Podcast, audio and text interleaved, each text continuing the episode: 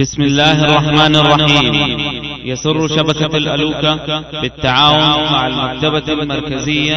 للكتب الناطقة أن تقدم لكم هذه المادة تفسير سورة المائدة لابن كثير ثم رأى ابن مردويه من طريق المسعودي عن يزيد بن صهيب الفقير عن جابر بن عبد الله أن رسول الله صلى الله عليه وسلم قال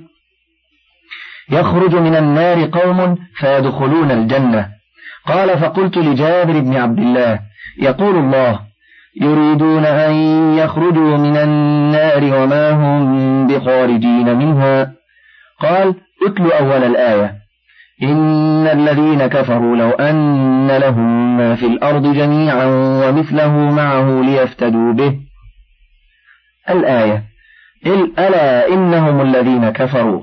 وقد روى الإمام أحمد ومسلم هذا الحديث من وجه آخر عن يزيد الفقير عن جابر وهذا أبسط سياقا وقال ابن أبي حاتم حدثنا الحسن بن محمد ابن أبي شيبة الواسطي حدثنا يزيد بن هارون أخبرنا مبارك ابن فضالة حدثني يزيد الفقير قال جلست إلى جابر بن عبد الله وهو يحدث فحدث أن ناسا يخرجون من النار قال وأنا يومئذ أنكر ذلك فغضبت وقلت ما أعجب من الناس ولكن أعجب منكم يا أصحاب محمد تزعمون أن الله يخرج ناسا من النار والله يقول يريدون أن يخرجوا من النار وما هم بخارجين منها الآية فانتهرني أصحابه وكان أحلمهم فقال دعوا الرجل إنما ذلك للكفار فقرأ إن الذين كفروا لو أن لهم ما في الأرض جميعا ومثله معه ومثله معه ليفتدوا به من عذاب يوم القيامة حتى بلغ ولهم عذاب مقيم أنا تقرأ القرآن؟ قلت بلى قد جمعته قال أليس الله يقول ومن الليل فتهجد به فتهجد به نافلة لك عسى أن يبعثك ربك مقاما محمودا عسى أن يبعثك ربك مقاما محمودا فهو ذلك المقام فإن الله تعالى يحتبس أقواما بخطاياهم في النار ما شاء لا يكلمهم فإذا أراد أن يخرجهم أخرجهم قال فلم أعد بعد ذلك إلى أن أكذب به ثم قال ابن مردويه حدثنا دعلج بن أحمد حدثنا عمرو بن حفص السدوسي حدثنا عاصم بن علي أخبرنا العباس بن الفضل حدثنا سعيد بن المهلب حدثني طلق بن حبيب قال كنت من أشد الناس تكذيبا بالشفاعة حتى لقيت جابر بن عبد الله فقرأت عليه كل آية أقدر عليها يذكر الله فيها خلود أهل النار فقال يا طلق أتراك أقرأ لكتاب الله وأعلم بسنة رسول الله مني إن الذين قرأت هم أهلها هم المشركون ولكن هؤلاء قوم أصابوا ذنوبا فعذبوا ثم أخرجوا منها ثم أهوى بيديه إلى أذنيه فقال صمتا إن لم أكن سمعت رسول الله صلى الله عليه وسلم يقول يخرجون من النار بعدما دخلوا ونحن نقرأ كما قرأت والسارق والسارقة فاقطعوا أيديهما جزاء بما كسبا نكالا من الله والله عزيز حكيم فمن تاب من بعد ظلمه وأصلح فإن الله يتوب عليه إن الله غفور رحيم ألم تعلم أن الله له ملك السماوات والأرض يعذب من يشاء ويغفر ويغفر لمن يشاء والله على كل شيء قدير يقول تعالى حاكما وآمرا بقطع يد السارق والسارقة وروى الثوري عن جابر بن يزيد الجعفي عن عامر بن شراحيل الشعبي أن ابن مسعود كان يقرأها السارق والسارقة فاقطعوا أيمانهما وهذه قراءة شاذة وإن كان الحكم عند جميع العلماء موافقا لها لا بها بل هو مستفاد من دليل آخر وقد كان القطع معمولا به في الجاهلية فقرر في الإسلام وزيدت شروط أخر كما سنذكره إن شاء الله تعالى كما كانت القسامة والدية والقراض وغير ذلك من الأشياء التي ورد الشرع بتقريرها على ما كانت عليه وزيادات هي من تمام المصالح ويقال إن أول من قطع الأيدي في الجاهلية قريش قطعوا رجلا يقال له دويك مولا لبني مليح بن عمرو من خزاعة كان قد سرق كنز الكعبة ويقال سرقه قوم فوضعوه عنده وقد ذهب بعض الفقهاء من أهل الظاهر إلى أنه متى سرق السارق شيئا قطعت يده به سواء كان قليلا أو كثيرا لعموم هذه الآية والسارق والسارقة فقطعوا أيديهما فلم يعتبروا نصابا ولا حرزا بل أخذوا بمجرد السرقة وقد روى ابن جرير وابن أبي حاتم من طريق عبد المؤمن عن نجدة الحنفي قال سألت ابن عباس عن قوله والسارق والسارقة فقطعوا أيديهما أخاص أم عام فقال بل عام وهذا يحتمل أن يكون موافقة من ابن عباس لما ذهب إليه هؤلاء ويحتمل غير ذلك فالله أعلم وتمسكوا بما فات في الصحيحين عن أبي هريرة أن رسول الله صلى الله عليه وسلم قال لعن الله السارق يسرق البيضة فتقطع يده ويسرق الحبل فتقطع يده وأما الجمهور فاعتبروا النصاب في السرقة وإن كان قد وقع بينهم الخلاف في قدره فذهب كل من الأئمة الأربعة إلى قول على حدة فعند الإمام مالك ابن أنس رحمه الله النصاب ثلاثة دراهم مضروبة خالصة فمتى سرقها أو ما يبلغ ثمنها فما فوقه وجب القطع واحتج في ذلك بما رواه عن نافع عن ابن عمر أن رسول الله صلى الله عليه وسلم قطع في مجن ثمنه ثلاثة دراهم أخرجاه في الصحيحين قال مالك رحمه الله وقطع عثمان رضي الله عنه في أترجة قومت بثلاثة دراهم وهو أحب ما سمعت في ذلك وهذا الأثر عن عثمان رضي الله عنه قد رواه مالك عن عبد الله بن أبي بكر عن أبيه عن عمرة بنت عبد الرحمن أن سارقا سرق في زمن عثمان أترجة فأمر بها عثمان أن تقوم فقومت بثلاثة دراهم من صرف اثني عشر درهما فقطع عثمان يده قال أصحاب مالك ومثل هذا الصنيع يشتهر ولم ينكر فمن مثله يحكى الإجماع السكوتي وفيه دلالة على القطع في الثمار خلافا للحنفية وعلى اعتبار ثلاثة دراهم خلافا لهم في أنه لا بد من عشرة دراهم وللشافعية في اعتبار ربع الدينار والله أعلم وذهب الشافعي رحمه الله إلى أن الاعتبار في قطع يد السارق بربع دينار أو ما يساويه من الأثمان أو العروض فصاعدا أو الحجة في ذلك ما أخرجه الشيخان البخاري ومسلم من طريق الزهري عن عمرة عن عائشة رضي الله عنها أن رسول الله صلى الله عليه وسلم قال تقطع يد السارق في ربع دينار فصاعدا ولمسلم من طريق أبي بكر بن محمد بن عمرو بن حزم عن عمرة عن عائشة رضي الله عنها أن رسول الله صلى الله عليه وسلم قال لا تقطع يد السارق إلا في ربع دينار فصاعدا قال أصحابنا فهذا الحديث فاصل في المسألة ونص في اعتبار ربع الدينار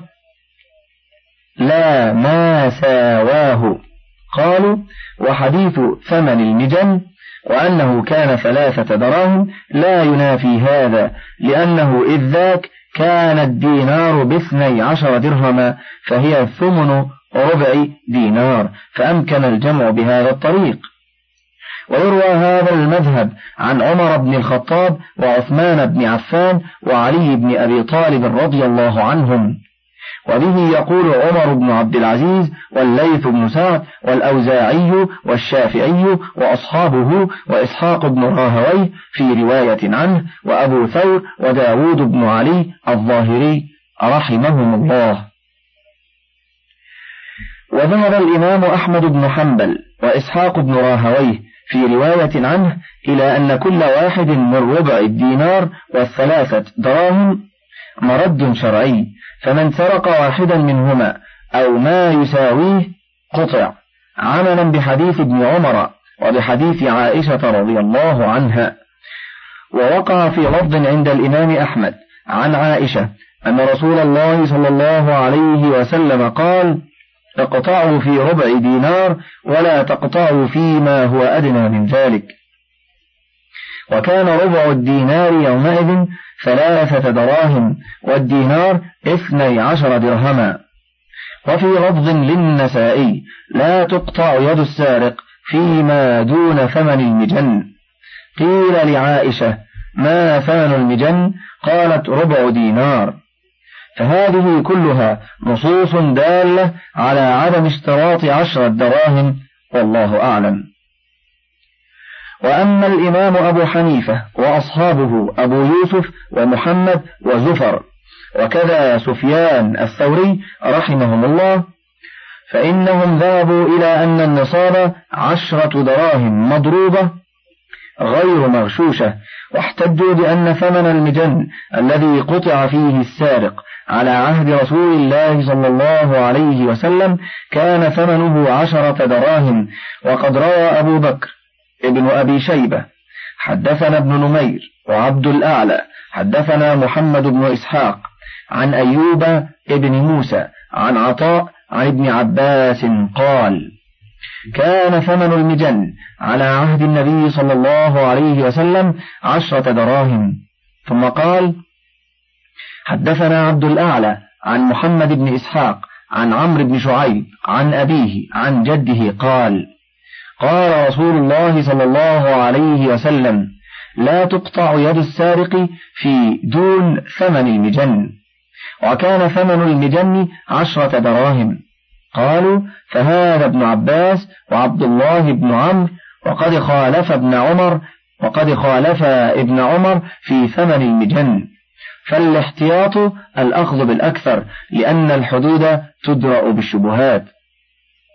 وذهب بعض السلف إلى أنه تقطع يد السارق في عشرة دراهم أو دينار أو ما يبلغ قيمته واحدا منهما يحكى هذا عن علي وابن مسعود وإبراهيم النخعي وأبي جعفر الباقر رحمهم الله تعالى وقال بعض السلف لا تقطع الخمس إلا في خمس أي في خمسة دنانير أو خمسين درهما وينقل هذا عن سعيد بن جبير رحمه الله وقد أجار الجمهور عما تمسك به الظاهرية من حديث أبي هريرة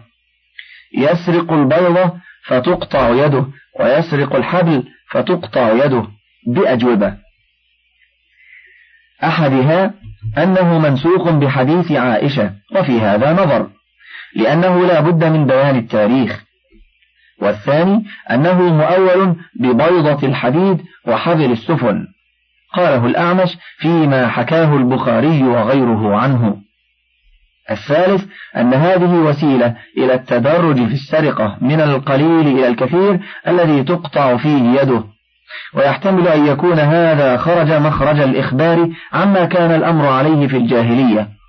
حيث كانوا يقطعون في القليل والكثير فلعن السارق الذي يبذل يده الثمينة في الأشياء المهينة وقد ذكروا أن أبا العلاء المعري لما قدم بغداد اشتهر عنه أنه أورد إشكالا على الفقهاء في جعلهم نصاب السرقة ربع دينار ونظم في ذلك شعرا دل على جهله وقلة عقله فقال يد بخمس مئين عسجد وديت ما بالها قطعت في ربع دينار تناقض ما لنا إلا السكوت له وأن نعوذ بمولانا من النار ولما قال ذلك واشتهر عنه تطلبه الفقهاء فهرب منهم وقد أجابه الناس في ذلك فكان جواب القاضي عبد الوهاب المالكي رحمه الله أن قال لما كانت أمينة كانت ثمينة ولما خانت هانت ومنهم من قال هذا من تمام الحكمة والمصلحة وأسرار الشريعة العظيمة فإن في باب الجنايات ناسب أن تعظم قيمة اليد بخمسمائة دينار لئلا يجنى عليها وفي باب السرقة ناسب أن يكون القدر الذي تقطع فيه ربع دينار لئلا يسارع الناس في سرقة الأموال فهذا هو عين الحكمة عند ذوي الألباب ولهذا قال جزاء بما كسبا نكالا من الله والله عزيز حكيم أي مجازاة على صنيعها السيء في في أخذهما أموال الناس بأيديهم فناسب أن يقطع ما استعان به في ذلك نكالا من الله أي تنكيلا من الله بهما على ارتكاب ذلك والله عزيز أي في انتقامه حكيم أي في أمره ونهيه وشرعه وقدره ثم قال تعالى فمن تاب من بعد ظلمه وأصلح فإن الله يتوب عليه إن الله غفور رحيم أي من تاب بعد سرقته وأناب إلى الله فإن الله يتوب عليه فيما بينه وبينه فأما أموال الناس فلا بد من ردها إليهم أو بدلها عند الجمهور وقال أبو حنيفة متى قطع وقد تلفت في وقد تلفت في يده فإنه لا يرد بدلها وقد روى الحافظ أبو الحسن الدار قطني من حديث هامش هنا بياض بالأصل انتهى عن أبي هريرة أن رسول الله صلى الله عليه وسلم أتي بسارق قد سرق شمله فقال ما إخاله سرق فقال السارق بلى يا رسول الله قال اذهبوا به فاقطعوه ثم ثم احسموه ثم ائتوني به فقطع فأتي به فقال تب إلى الله فقال تبت إلى الله فقال تاب الله عليك وقد روي من وجه آخر مرسلا ورجح إرساله علي بن المديني وابن خزيمة رحمهما الله وروى ابن ماجة من حديث ابن لهيعة عن يزيد بن أبي حبيب عن عبد الرحمن بن ثعلبة الأنصاري عن أبيه أن عمر بن سمرة بن حبيب بن عبد شمس جاء إلى النبي صلى الله عليه وسلم فقال يا رسول الله إني سرقت جملا لبني فلان فطهرني فأرسل إليهم النبي صلى الله عليه وسلم فقالوا إن افتقدنا جملا لنا فأمر به فقطعت يده وهو يقول الحمد لله الذي طهرني منك أردت أن تدخل جسدي النار وقال ابن جرير حدثنا أبو كريب حدثنا موسى بن داود حدثنا ابن لهيعة عن حي بن عبد الله عن أبي عبد الرحمن الحبلي عن عبد الله بن عمرو قال سرقت امرأة حلية فجاء الذين سرقتهم فقالوا يا رسول الله سرقتنا هذه المرأة فقال رسول الله صلى الله عليه وسلم اقطعوا يدها اليمنى فقالت المرأة هل من توبة فقال رسول الله صلى الله عليه وسلم أنت اليوم من خطيئتك كيوم ولدتك أمك قال فأنزل الله عز وجل فمن تاب من بعد ظلمه وأصلح فإن الله يتوب عليه إن الله غفور رحيم وقد رواه الإمام أحمد بأبسط من هذا فقال حدثنا حسن حدثنا ابن لهيعة حدثني حيي بن عبد الله عن أبي عبد الرحمن الحبلي عن عبد الله بن عمرو أن امرأة سرقت على عهد رسول الله صلى الله عليه وسلم فجاء بها الذين سرقتهم فقالوا يا رسول الله إن هذه المرأة سرقتنا قال قومها فنحن نفديها فقال رسول الله صلى الله عليه وسلم اقطعوا يدها فقالوا نحن نفديها بخمسمائة دينار فقال اقطعوا يدها فقطعت يدها اليمنى فقالت المرأة هل لي من توبة يا رسول الله قال نعم أنت اليوم من خطيئتك كيوم ولدتك أمك فأنزل الله في سورة المائدة فمن تاب من بعد ظلمه وأصلح فإن الله يتوب عليه إن الله غفور رحيم وهذه المرأة هي المخزومية التي سرقت وحديثها ثابت في الصحيحين من رواية الزهري عن عروة عن عائشة أن قريشا أهمهم شأن المرأة التي سرقت في عهد النبي صلى الله عليه وسلم في غزوة الفتح فقالوا من يكلم فيها رسول الله صلى الله عليه وسلم فكلمه فيها أسامة بن زيد فتلون وجه رسول الله صلى الله عليه وسلم فقال أتشفع في حد من حدود الله عز وجل فقال له أسامة استغفر لي يا رسول الله فلما كان العشي قام رسول الله صلى الله عليه وسلم فاختطب فأثنى على الله بما هو أهله ثم قال أما بعد فإنما أهلك الذين من قبلكم أنهم كانوا إذا سرق فيهم الشريف تركوه وإذا سرق فيهم الضعيف أقاموا عليه الحد وإني والذي نفسي بيده لو أن فاطمة بنت محمد سرقت لقطعت يدها ثم أمر بتلك المرأة التي سرقت فقطعت يدها قالت عائشة فحسنت توبتها بعد وتزوجت وكانت تأتي بعد ذلك فأرفع حاجتها إلى رسول الله صلى الله عليه وسلم وهذا لفظ مسلم وفي لفظ له عن عائشة قالت كانت امرأة مخزومية تستعير المتاع وتجحده فأمر النبي صلى الله عليه وسلم بقطع يدها وعن ابن عمر قال كانت امرأة مخزومية تستعير متاعا على ألسنة داراتها وتجحده فأمر رسول الله صلى الله عليه وسلم بقطع يدها رواه الإمام أحمد وأبو داود والنسائي وهذا لفظه وفي لفظ له أن امرأة كانت تستعير الحلي للناس ثم تمسكه فقال رسول الله صلى الله عليه وسلم لتتب هذه المرأة إلى الله وإلى رسوله وترد ما تأخذ على القوم ثم قال رسول الله صلى الله عليه وسلم قم يا بلال فخذ بيدها فاقطعها وقد ورد في أحكام السرقة أحاديث كثيرة مذكورة في كتاب الأحكام ولله الحمد والمنة ثم قال تعالى ألم تعلم أن الله له ملك السماوات والأرض أي هو المالك لجميع ذلك الحاكم فيه الذي لا معقب لحكمه وهو الفعال لما يريد يغفر لمن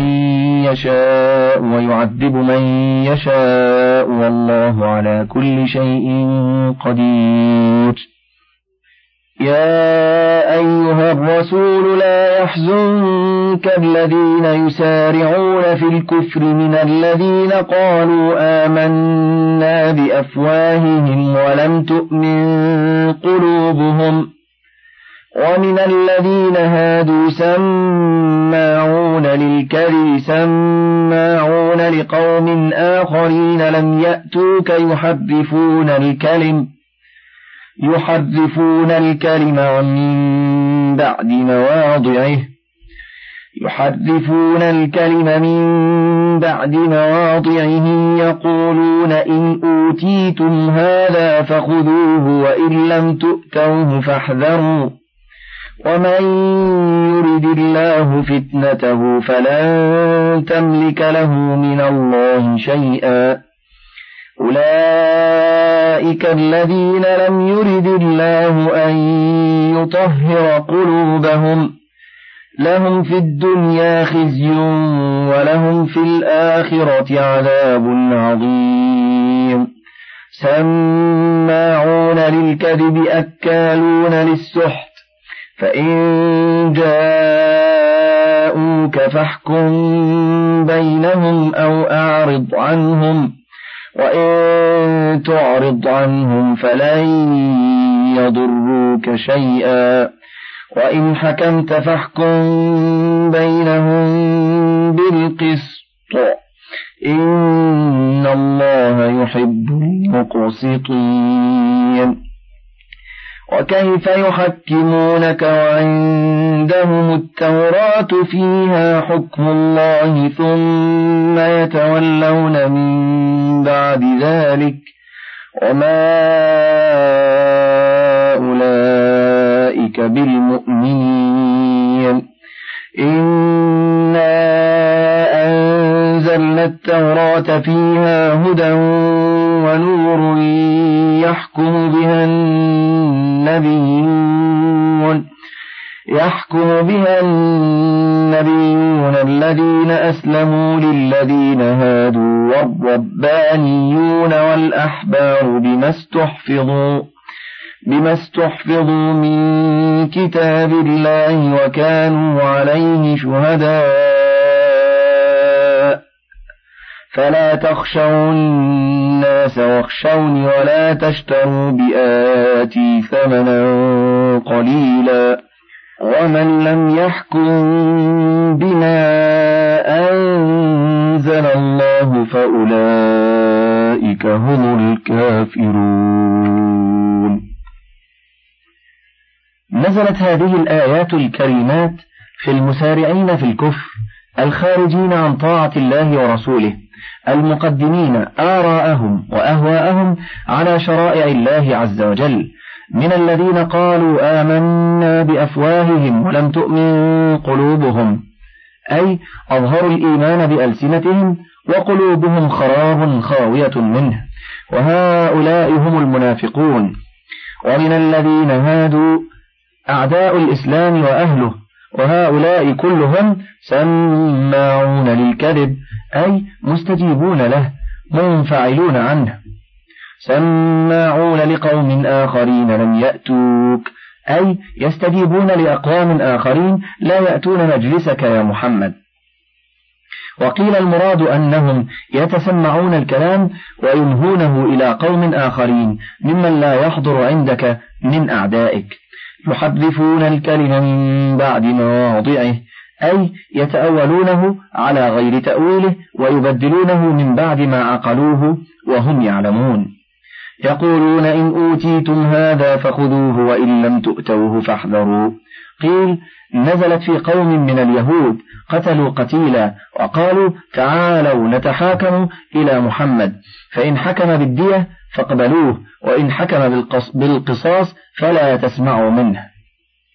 والصحيح أنها نزلت في اليهوديين اللذين زنيا وكانوا قد بدلوا كتاب الله الذي بأيديهم من الأمر برجم من